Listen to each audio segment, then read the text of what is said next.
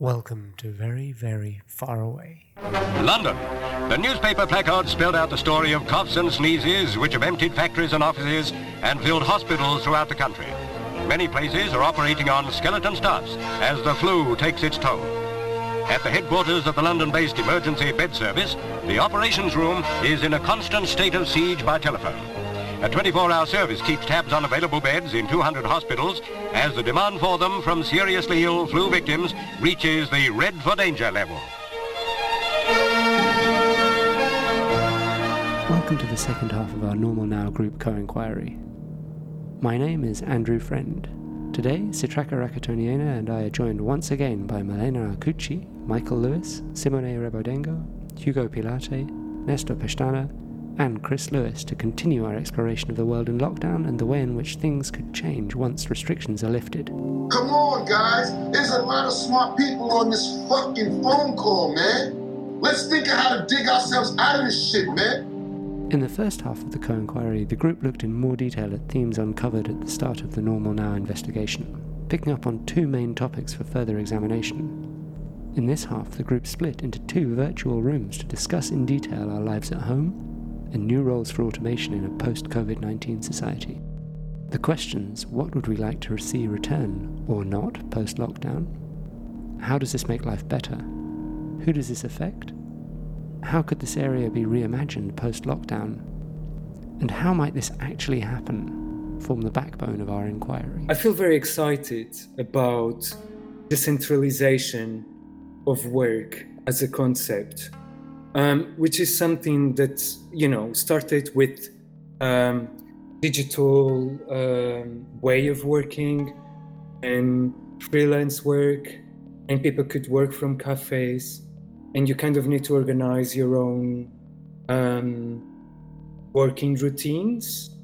Um, so I think that obviously has amplified massively now uh, to an extent that. Uh, uh, I mean, I personally don't know um, if a vaccine is well appears, um, how people will feel about uh, going back, because you know, like it, it, there's there's a sense of um, decent, decentralization and people working from home.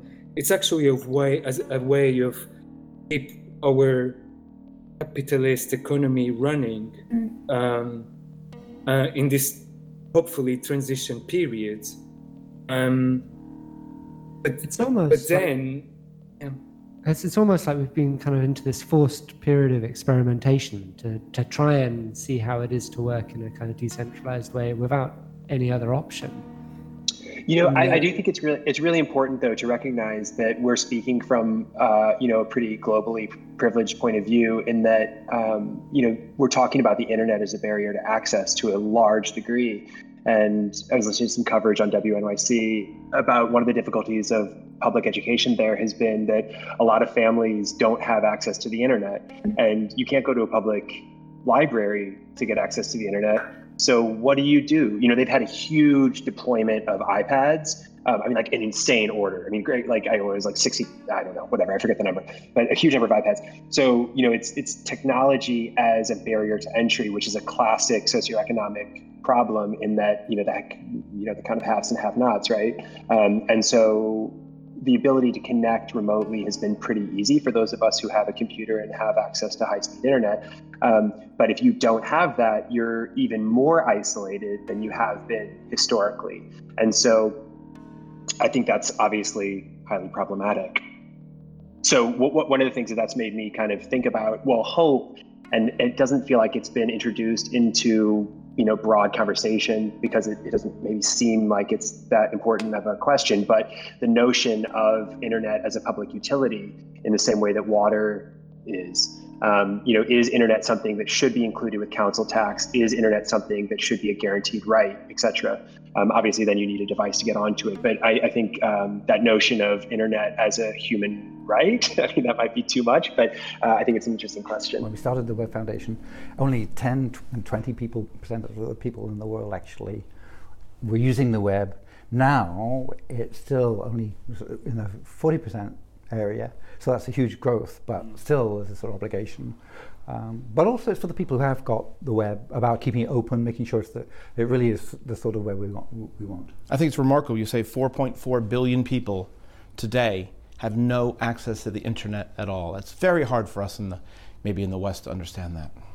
Yes, I think uh, it's in fact easy for us to take it for granted because we use the web just so automatically. Just to we just Google something, we just check calendar, we just do things uh, in our daily daily life. Uh, I mean, kind of the article I was talking about earlier that uh, how uh, delivery robots, for instance, are, are like a, re- a raison d'être or like a, you know a reason to exist um, now, and and somehow we.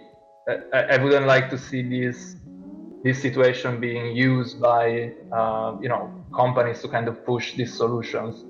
Um, be, because in some way um, uh, what, what is generally I think we a certain point there is going to be uh, other uh, means uh, being hidden behind these solutions. So in, in some way we're going to say oh actually robots are more let's say delivery robots are more uh, safe because you know people don't get uh, infected you don't necessarily pass people but in some way you're to have also the you know the, the walking walking uh, dish in, in similar ways. So it, I, I don't I, I i wouldn't like to see automation seen as the solution for uh, for this crisis uh, because it's, it's to bring other issues as well. Yeah i also agree. I think the the kind of the fear that the push towards more automation out of like safety concerns or whatever, um, or just avail- the lack of availability for people to work, um, will increase the kind of the hold of like the big, you know, like the large corporations that have the money to invest in the infrastructure and so forth. I definitely see it as a a worry. I I, I think it's hard to control it, right? And I I don't know. In some sense, this automation is almost inevitable, uh, to a certain degree, probably. Um, how, how do you make a more humane form or a more distributed or a more populous or whatever more um... yeah but but that, i think that connects also to, to, to i think another another uh, kind of hidden thing of automation which became extremely clear in this situation which is the sorry I'm go- I, I already used two french terms maybe just because you are but there is this uh, this this term of uh, like automation like false automation, which is sort of the, um, the, the concept that even though we, we seem to have a highly automated system, in, in reality there is a lot of people behind it, and you know being uh, Amazon workers, delivery workers, there is a there is a sort of um, you know narrative about automation and how it's kind of extremely present. But at the same time, right now, most of the let's say the, the software, the, the, the thing that the robots are actually flash. Uh, you have you know delivery workers, you have people moving stuff around in, in, in work in warehouses. Uh, and I think right now this situation made it extremely clear that those systems that we thought were extremely automated are actually not so much. Um, and and I think maybe that's another thing that hopefully will will uh, will not be resumed. The fact that I, I hope that we will understand that we we do have still a lot of people uh, that are doing things that we think are automated. Uh, and I don't know, there was this this, this sort of idea around. Uh, I think was uh, Venkatesh Rao was uh, did this uh, graph about what is society today, and and at a certain point he has in, in a normal pyramid pyramid of society actually you know he changes it completely, but in the half there is the the API line, uh, and so it's sort of like some people live above the API line. So you are actually asking an API to do something for you, and some other people live, and most people actually live under the API line, which basically there is an API asking you to do something. So whether it's going to tap this or go and move that, um, and I think that that that portion of the pyramid is, is pretty big, and it's maybe going to become even bigger and we don't necessarily think about it until now because we didn't think about delivery people we didn't think about you know amazon workers until you realize that they are there working for us for those automated supposedly automated systems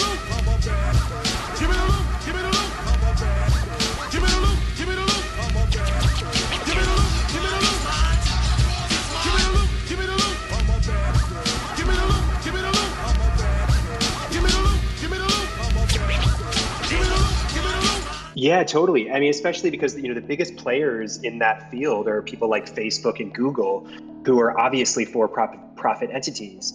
And so the idea of you know um, providing internet by satellite to you know remote places in the world is, is attractive. But at the same time, if it's um, you know by an advertising agency or if it's by a well, I guess both Google and Facebook are advertising agencies. But if it's by someone whose profit is motive, whose motive is profit, uh, it's problematic too. Still.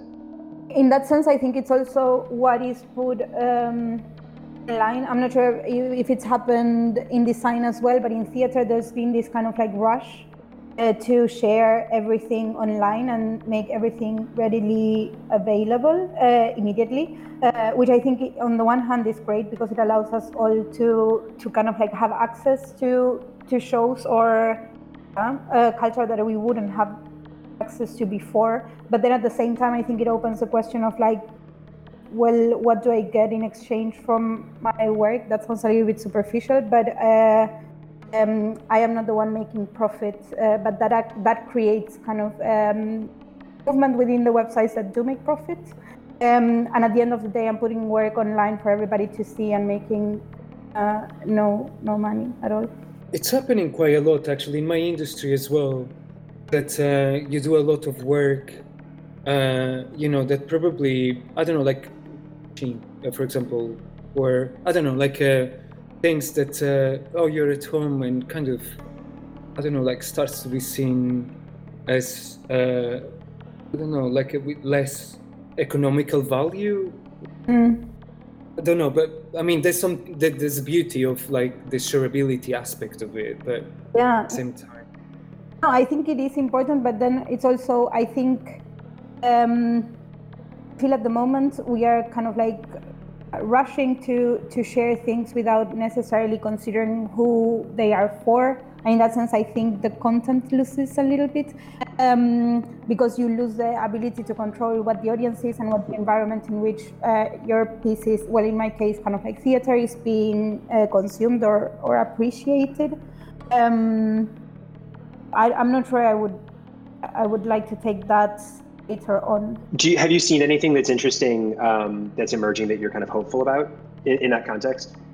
Um, like specifically theater? Um, not not something new. I think it's only been, if you think about it, it's only been like six weeks. It feels like a really long time, but that is kind of like the time that it takes you to create projects, anyways. Mm-hmm. Um, and I feel in that sense, I, I I've seen a couple of like interesting um, experiments and there are some things happening with regards to interaction and how an audience can interact. For example, if you do um, YouTube live and people can comment uh, and have a say in what's happening, um, which I think are interesting, but I don't think they're fully developed. And I think I'm kind of like wishing that don't develop them uh, further within these conditions because I want them to end. If that makes any sense, I would like for people to be able to go outside. I think I'm done with the sofa.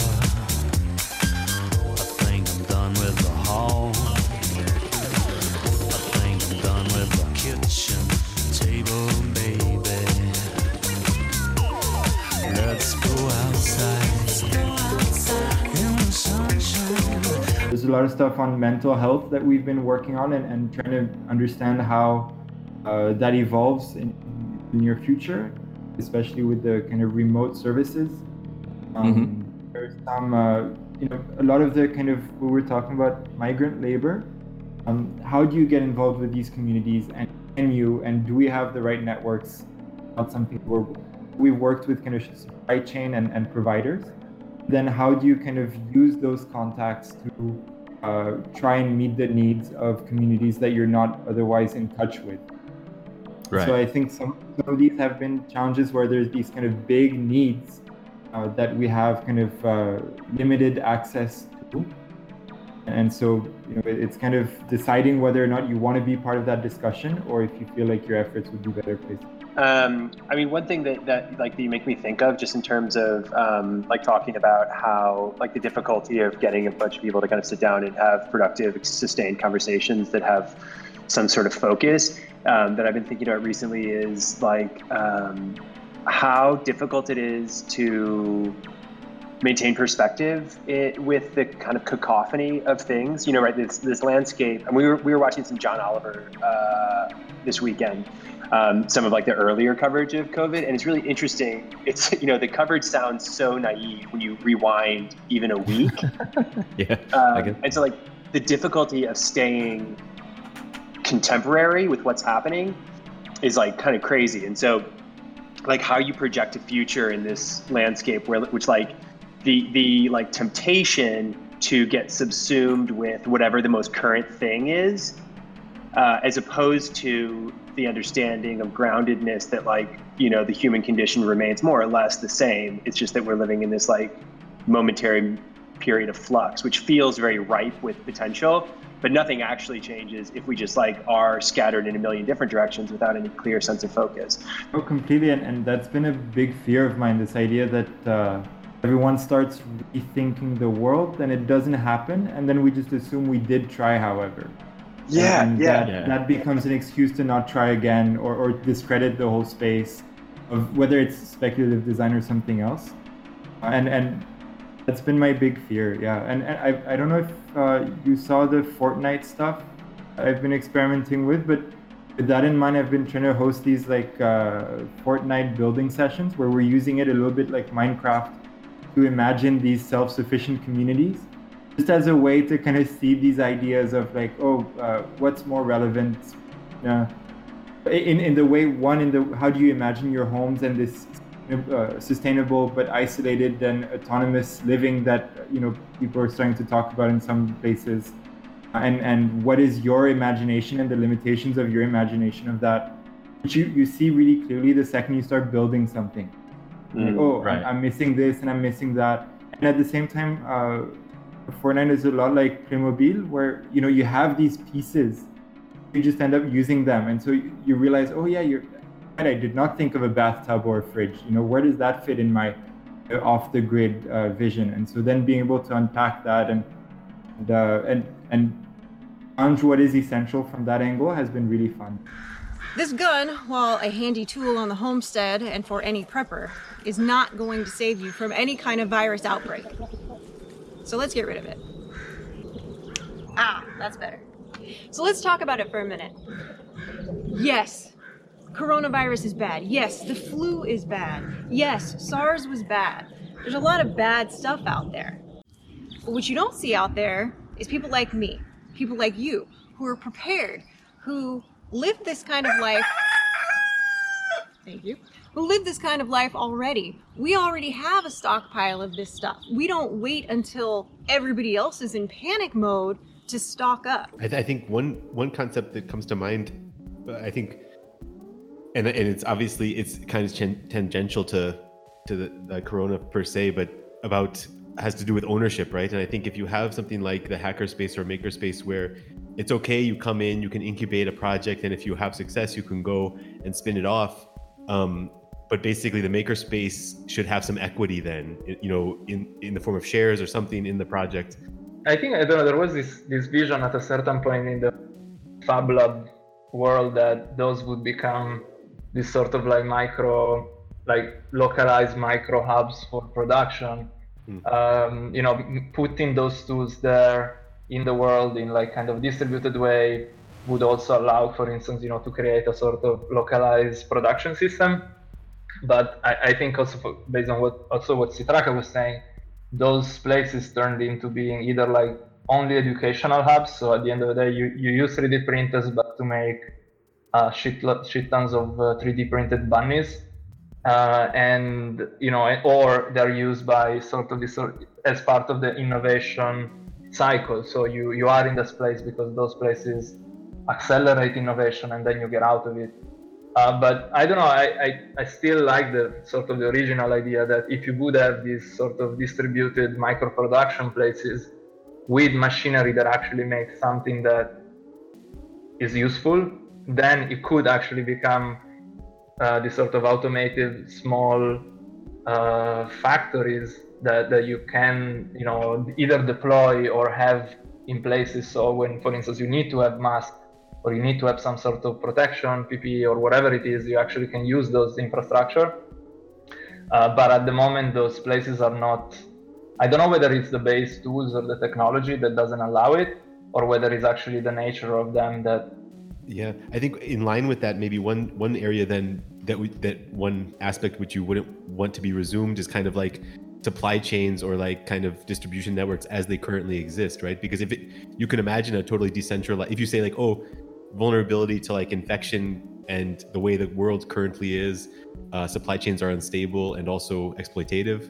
Um, and and maybe if you have decentralized supply chains, uh, you make you have robustness plus maybe also the democratic aspect or the kind of distributed aspect.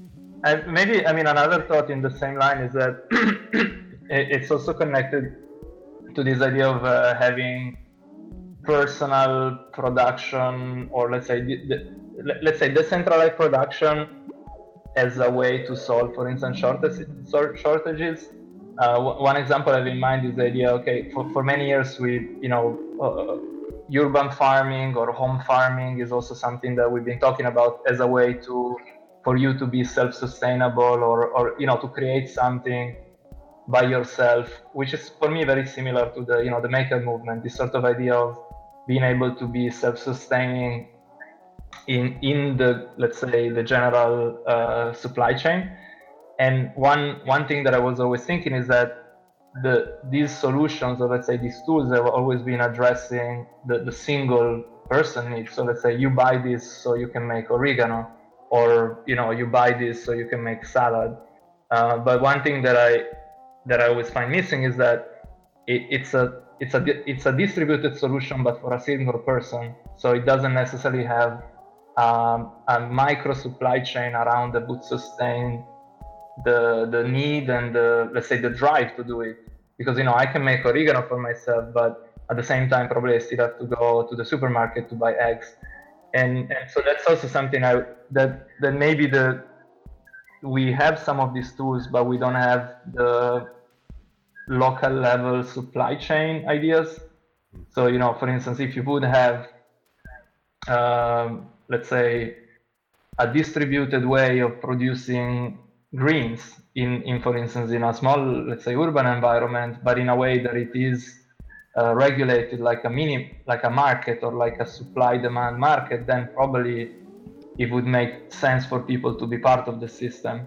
Because you know i cannot produce and, and it's very similar to the to, for me to the production that i can have a 3d printer at home but that only makes let's say solve some of the issues of you know fixing the the doorknob but it doesn't necessarily help me with producing other stuff now you're going to ask me how to put this into practical terms how to put this into practical terms right here goes I quit work, and we become as damn near self-sufficient as possible. We've got bags of garden, we grow our own food. We keep some animals, chickens, a pig. We produce our own energy, recycle rubbish. We design the things we need. I'll show you what being a draftsman is really all about. Now, some things we can't make, right. Some things we can't grow, right. So we flog our surplus and buy stuff, and that's without good old medieval barter. It'll be damned hard work. We won't have much in the way of mod cons, but we might even enjoy discovering what we can do without. And we won't need the world and his wife to give us the yay or nay. It'll be just us, doing it for us. What do you think? Hey? What do you think? I need to think. We're exploring online mediums in order to allow a slightly more decentralized production of content. We're also looking at um, increasing accessibility through um, making kind of access to a, a network a, a, utility or a right almost as much as being able to go on the street outside. Um, what kind of situations could we start to imagine perhaps for these people, the people who are involved in it? I think an interesting um, kind of speculative project would be around imagining new means of interaction because the there's you know we're craving this connection to people in the ways that we used to do that. So like was spoken about earlier, this idea of taking a walk, this idea of taking a walk with a friend, and we're recreating that digitally. Or you know I've taken part in a couple group uh, like Zoom groups with friends doing pub quizzes, which is like it feels really weird to me. It feels super unnatural, but it's people trying to recreate this sense of normalcy and things are not normal. And we need a means to work through the isolation that we're uh, communally feeling, not pretending like everything's is normal or is going to go back to normal. Um, and so I, I wonder, uh, I, I, don't think that those things necessarily exist. I mean, perhaps I think something like um, Animal Crossings would be a good example of uh, a phenomenon which is kind of context dependent in the sense that um, it's, you know, it's kind of spike in popularity is largely dependent upon the present circumstances as opposed to this harkening back to ways in which we previously engaged. So I think the question for me that's interesting is not how did we previously engage with one another within this context, but how do we want to engage with each other in a meaningful way in a new context. So new times need new things. What is beginning to emerge is a new picture of the human being, not an alienated creature, but a being enmeshed in an ebb and flow with everyone and everything around him. The pulsing magnetic fields of machines, earth, moon, sun, the thoughts and emotions of ourselves and other people all affect the energy fields of our bodies, and in turn, the Russians say, our psychic powers. New contexts are leading to increased virtual and digital connection, but where does this leave the physical? I keep on thinking about um, this project, but I cannot find it. Maybe you know about it that tingling machine that can be controlled remotely. I found um, actually. Um, but is this idea of like somebody making you feel something physically uh, remotely?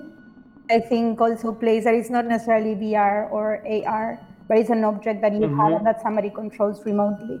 Mm-hmm. Um, it is not it's not my case, but it's uh, I know a lot of people who are going through isolation alone, um, and what they crave the most is uh, human contact. Um, yeah, I think that's uh, I think that's super interesting and totally. Um, I mean, you know, I, speaking about um, like AR environments or VR environments or whatever, like my reality has been to kind of like lose myself in my actual physical surroundings. So I feel very detached. I feel very isolated within the context of my family.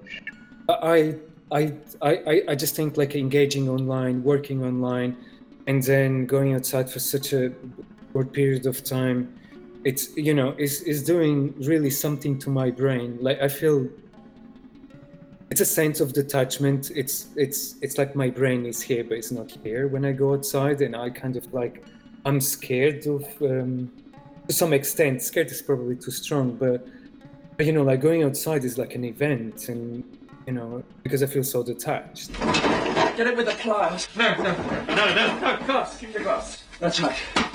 Put on the gloves. Don't attempt anything without the gloves. Uh, what is it? What have you found? Matter. Matter? Where's it coming from? Oh, don't look. I'm dealing with it. I think we've been in here too long. I feel unusual. I think we should go outside. And I guess a larger scale um, urban design as well in Argentina today actually um, comes into effect this new law where people can leave their house but they can only walk um, 500 meters uh, around their house. Um, which means that, well, if you don't have a supermarket or kind of like essential needs in those 500 meters, then you're fucked. Yeah, people uh, cannot use their, their cars or they can only use their cars with uh, permission.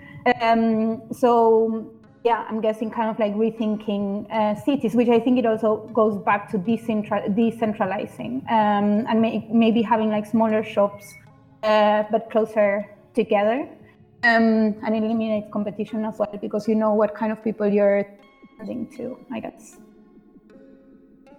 I don't know if it's a good thing or a bad thing. Mm, it's almost a kind of new expectations of what our urban environments or our home environments should do for us and should provide us that, that could come out of all of this. Like the idea that we want to have certain things because of the situation we find ourselves in now and the fact that this will become more commonplace. So, so long as they stay inside, they're okay. It's a bit of a shock at first sight, but the trio, looking like the Three Bears story come to life, are protected from just about everything that this scientific world could inflict upon them. The suits are antibacteriological, anti-nuclear, and anti-chemical. By the look of them, they're a bit antisocial as well. Yeah, I wonder. I wonder if we're still kind of. I think it's. I, I totally believe. I totally agree, and I think that the hype cycle really went fast with it, and the and the technology still wasn't quite there. Like the resolution of 3D printers and the they're quite finicky and all those sorts of things. Um, where I wonder if it's still we're still really in the middle of this. It's kind of a slow revolution, right? It's not one of those kind of overnight things that I think that if you if we look back in 10 years, it'll be the case that people are making PCB boards at home. You know, people are doing it, but it's not not so common these days, right? But I think if with like uh I, I think yeah, I think actually the revolution that happened wasn't necessarily in the supply chain and in the kind of like local fab as we were talking about, but actually more in terms of like awareness now, both in terms of open source, like going from software towards open hardware and things like this, which definitely is much more in the kind of public consciousness. I, I would say um, also towards like, yeah, what what what do p- companies control and what is out there, what is open, and can I download like a new CCD? Like imagine, you know, if I could if I could actually fabricate things on silicon, which can can be the case in you know 10 years or something like that now that we can actually start to make chips and stuff like that that, that weren't existing. So it's, I think it's a really slow evolution where what's what's kind of preceded is the awareness that now most people who maybe if maybe if 10 or 15 years ago you had approached a high school kid and asked them like what's a CNC machine, what's a laser cut, like whatever, um, they might kind of be oblivious and maybe they still are. But I think more and more people know about the basic, you know, the, the tools to make things which has actually been the revolution is, is the edu- is, is the educational side which maybe was at least partially successful. Mighty machines, big and mighty machines, working for you, doing mighty things there. Mighty machines, lifting and pulling and flying so high, building building up to the sky. You watch them all day and never know why machines. I, I think actually there's two there's two things that came to mind just when you were bringing this up. One one is has to do with the fact like decentralized automation which is that like one of the really appealing. So I'm a, I'm a big believer in Tesla, but also, uh, you know, I, I like in waves because Musk also kind of freaks me out. Um, but, like, I mean, he seems like, yeah, but um, yeah. So that so I think Elon Musk was really quick to think that if you have a fleet of um, you know self-driving cars like you know the first thing people think of is oh it can park itself oh it can come fetch me but the other, I think, really revolutionary step is that, oh, actually, it can drop me off at work and then it can go deliver people around the city. It can basically act as a taxi cab when I'm not using it and give me some sort of passive, like a path, passive income stream, essentially. Um, so that instead of like one company like Uber owning a bunch, like a fleet of autonomous taxis, now, you know, whatever, however, whoever can afford a Tesla, essentially, which still is a pretty high, you know, price line, but but still it, it, democratizes this sort of thing so that anyone can kind of sign into this network and their car can be shared. It's kind of a car sharing thing, but it has individual ownership. Um, and I think something similar with the with the maker spaces where if you have um, yeah these infrastructure there that you can basically dial into. So one is this distributed fabrication, but the other thing has to do with even just knowing what's in the supply chain. Like I think the things in the U.S. there was this toilet paper shortage, right? Maybe in the U.K. as well.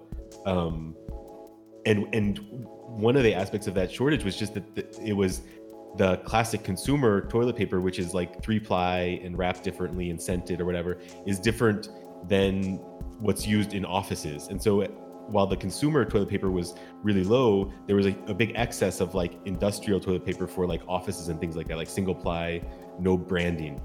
Um, and so if with like kind of also smart objects so to say like if you knew where the toilet paper was really quickly you could route these things where they were needed but it, it takes otherwise it takes like you know people to sit down and think oh oh yeah this is actually toilet paper's here it's just not the way we normally use this toilet paper I had my first customer yesterday who said he wanted to get a refund on 150 packets of 32 pack toilet paper and 150 units of one litre sanitizer. I told him that that is the sort of person that is causing the problem in the whole country. The further we stray from our traditional realities, the harder it can become to grasp the new world in which we find ourselves. I mean, personally speaking, I'm, I'm just not dealing very well with the uncertainty. And for me, thinking about after, it becomes mind blowing because it's something that I don't, I can't really grasp. What I can grasp, though, it's too soon. what I can grasp, grasp though is the idea of dealing with intermittent um, waves of dealing with the situation. How that will work, I'm not entirely sure. Um, but I, I, I'm just curious to see how it will work really. How we're gonna deal? Like, okay, June is over. Uh, okay, are we are we safe? Can we go out? Can we? Uh, can my kids go to the school without you know? In my family, it's kind of like it's already happening. Like in France, I have family in France. In there, I think France wants wants to lift or wants to relax a little bit the um, measures uh, regarding this pandemic. My family, it's very wary of their kids going to the school and, poss- and the possibility of them catching the disease. So they don't want to send their kids to school. So how, as a society, are we going to deal with this subject? Or for example, what happened in the island in Japan, that um, um, the numbers of, uh, of, cases went down so much that the Japanese uh, mayor of that particular I- island decided to lift the measures, and now there's a massive, uh, well, an emergency um, uh, in that island because the virus hit even harder than before. So I'm just I'm just wary of all of these situations happening before even thinking about okay, this is all over. We have a vaccine.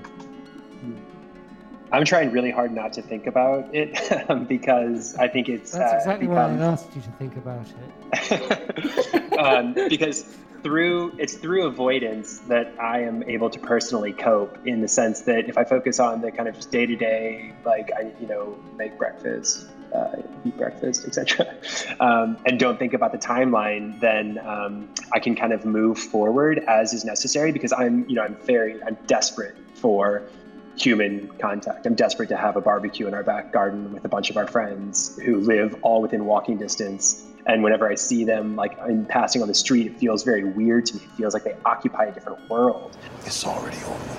Ain't nothing over till it's over. What's that from? The 80s? It's probably in the 70s.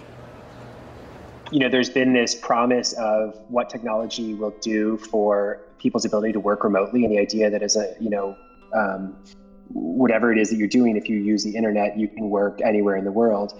Uh, I, I, totally agree that, I mean, it seems like um, there is a future in which the um, there is a flight from these places where uh, you know rent is super expensive and getting food is expensive and et cetera, et cetera, et cetera. Um,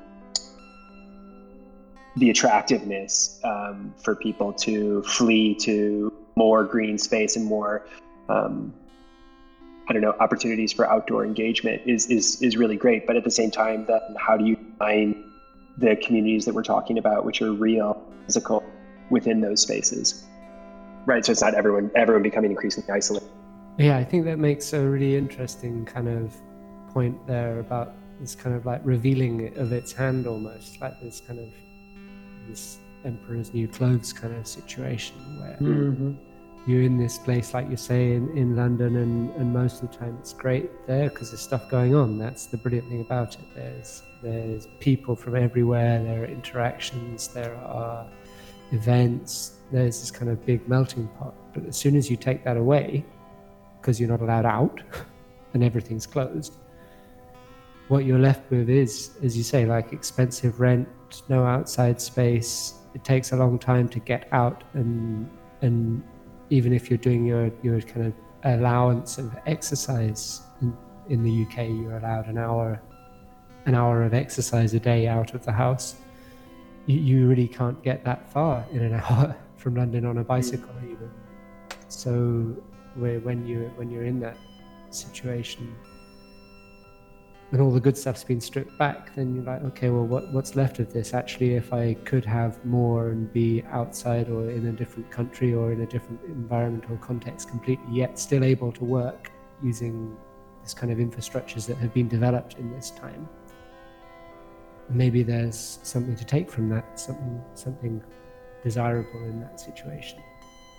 Yeah, what you're talking about there is you know the the importance of the fundamental things of what it actually means to be human and the things that kind of bring us joy, which is like uh, the natural world, being outside. Um, it is being with our friends, and we can see that now. I think you know with a greater light, with a greater clarity, um, and we can't have that. Uh, but I think it, yeah, it's, it's kind of it, it raises this question of fun, what it is to be fundamentally human, and um, and to confront that.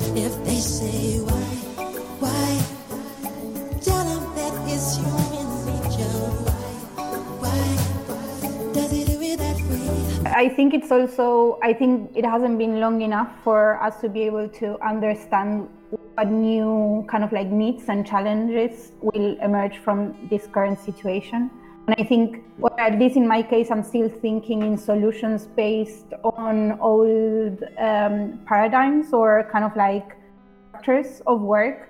I'm still trying to apply what I was already doing into this new scenario as opposed to thinking uh, what this new scenario needs of me. And I think that's going to take a little bit of time for, for everyone to figure out. But I, but I do imagine that in time, we might be able to transfer our, our skills onto like new realms of work that we cannot even imagine will exist if makes sense i think that's super interesting and i totally agree and i, I mean um, the longer that this thing goes on i think the more likely we are to have to confront in a real way how serious those shifts are going to be. You know i think if, if things were to return to normal tomorrow to normal and it's totally fine. And there is this incredibly exciting opportunity it feels like to address those questions that you're talking about. Uh, but it's obviously you know super hard work, right? Because um, to a large extent, I mean, one, it demands uh, time, and that time can be spent working towards getting jobs or working towards, uh, you know, whatever, literally working. Um, so like, you know, yeah, I, I, think I think those that that kind of like quest that you're talking about, like how do you imagine the future and kind of redesign what you're doing to fit that future is. Uh, it's just difficult to to to, to think or a future that we cannot imagine or you know i, th- I think well at least maybe i'm doing it wrongly i don't know but the way i'm doing it is how do i deal with this transition before going broke? Um yes. no i agree. um there's like some sense of like this is going to sound weird but there's some sense of satisfaction for me personally uh, this is global uh, but but I wonder as well, um, listening to the previous episode, um, Sitraka was saying like, well, we've all become a little bit of uh, like socialists in this context. Like we're all now kind of like talking about universal um, universal income um, and kind of like like trying to reconfigure um, economy. And then also that related to what Michael was saying uh, with regards of like what we are now appreciating and how we are starting to rethink of like what the, our purpose in life is. Um, and whether or not like job uh, work is also going to take like a whole new and this is like super utopic and yeah wishful thinking i guess. But whether work is going to continue to be something we get money from or satisfaction. Work work work work work work. You send me heavy work work work work work the, the, the automation that sometimes you know especially the public kind of focuses on is uh, is this sort of uh, sensationalist uh, uh, boring stuff. Like okay there is a robot arm making a pizza. This is to revolutionize the way we make pizza. Uh, and and when you think about it at the end you know that that's sort of the the wrong automation to talk about because you know, having a six-axis robot arms that can do welding at the millimeter precision, moving uh, a piece of dough from you know A to A to B in a 2D space is not really the you know the interesting thing, and and, and it sort of fuels that idea of okay, this we are you know we're putting robots where instead of where people are, while you know the things you're talking about, uh, but you know for instance. Uh, um, distributing the way we do testing or distributing the way we do we, we build stuff is actually maybe that's automation in some way but it's it's more about empowering the person rather than taking away the job. So and and i don't know i, I feel there is uh, this is the same with sort of the delivery robots. It's like okay we have these uh, human face looking like things that go in the city which are very good for uh, you know news and blog posts but but then at the end you know it's it's more for me almost like uh, the marketing usage of automation rather the actual change that you will have. So maybe that little chip that you were talking about is something that in 20 years we're going to say oh wow that was actually the thing. But and these guys were using robot arms to make pizza. How stupid it was. Um, you know it's it's it's i'm gonna i mean i'm gonna throw in another thing because the the other problem is that automation in itself is this sort of very sexy world word for um, venture capitalists.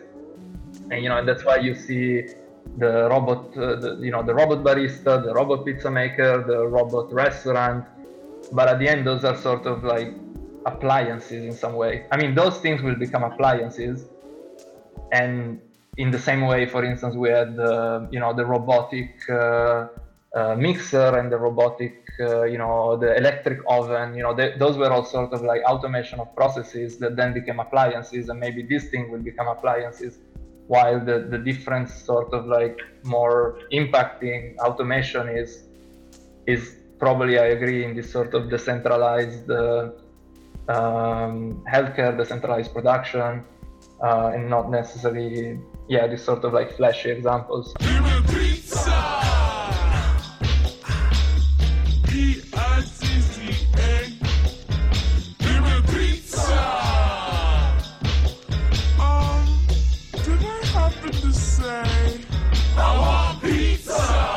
Looking at the mechanisms of change and the constant back and forth between imagination and the reality we're in at the moment, even if it's only for the short term, we bring the two groups back together to share perspectives on the themes that were discussed. Are we ready for change? How might we make things more permanent? Who is in control? It's super, uh, you know, it, it's incredibly challenging, right, to confront uh, what it is without perspective, which we only, only can have with time. I think we need yeah. concrete, actionable solutions. We don't need. I know. think we discussed things um, that were interesting. I think there are some things that can be taken. In my personal opinion, I think there are, you know, things that we, could, you know, that can take that can be taken forward regarding mm. a possible, uh, you know, like a tangible uh, project or performance. I think, yeah. you know, in terms of design, architecture, and things like. that. Yeah, I mean, th- this is definitely sort of what we are aiming at. It's not necessary to have like a completely informed and complete um, sort of and a conclusion about any of this. It's like literally find a way of like uh, having a sort of structured conversation that eventually leads to some level of inspiration to be able to uh, create narrative ideas project whatever whatever this is. I mean that was the original yeah. plan with the workshop before even uh, we started to do it online. For me one of the the most striking points was when we were talking about the potential for i think which question was it? The one for looking at kind of after yeah, how do you reimagine and readdress these kind of topics post lockdown was the, the view that we, we were not ready for that yet as a group. The idea of thinking after the pandemic is maybe maybe it's too soon and maybe it's too much. And that we're better off dealing with the idea of a kind of intermittent waves or a, a kind of post lockdown is a, is a bit too much uh, to cope with and an avoidance of coping or thinking about that becomes our mechanism for dealing with it. I think there was the idea of like a shifting of like well the decentralization um, of power, let's put it that way, um, which perhaps you know like a cities like London um, become less um, desirable and urban or you know countryside for the younger people perhaps be i don't know like perhaps there's like a, a shift between um, big central cities to like small town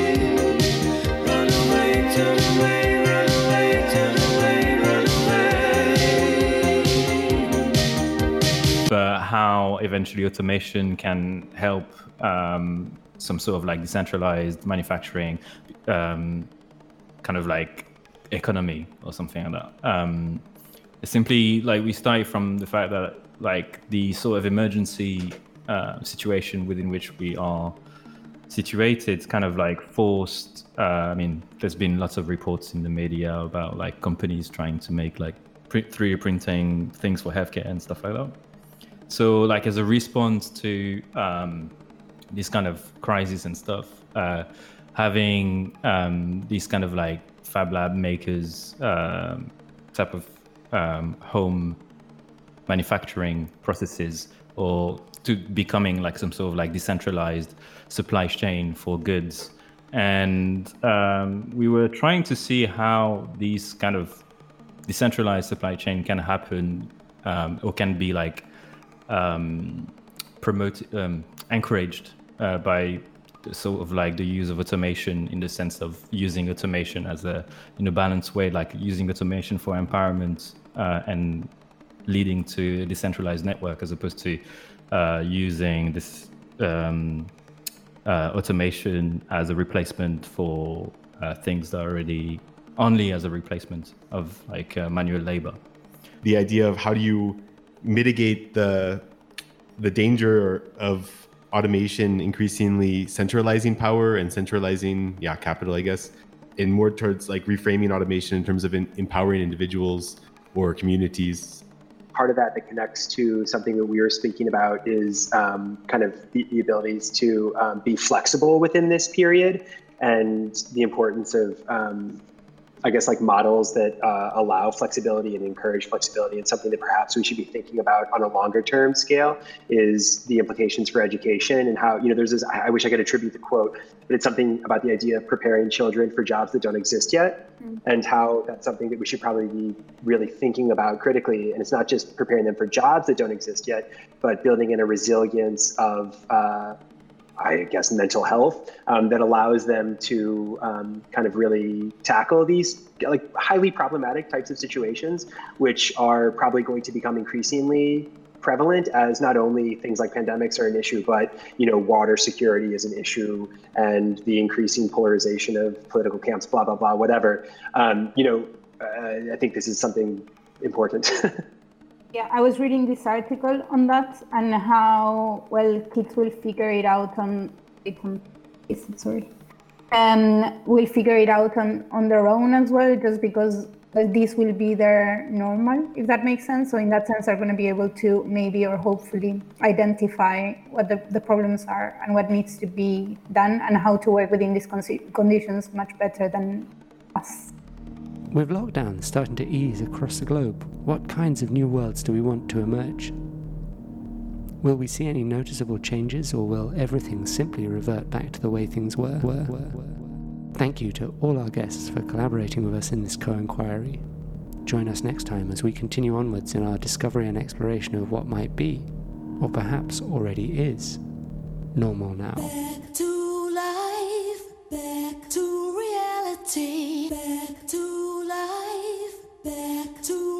we have done what very few countries have been able to do. We have stopped a wave of devastation. The effort of our team of 5 million has broken the chain of transmission and taken a quantum leap forward in our goal to eliminate the virus. If you're sick, stay at home, get advice from the GP or Healthline about getting a test, and quickly. I cannot emphasize this enough. All of our success in contact tracing and isolation relies on knowing as soon as we can when you are unwell.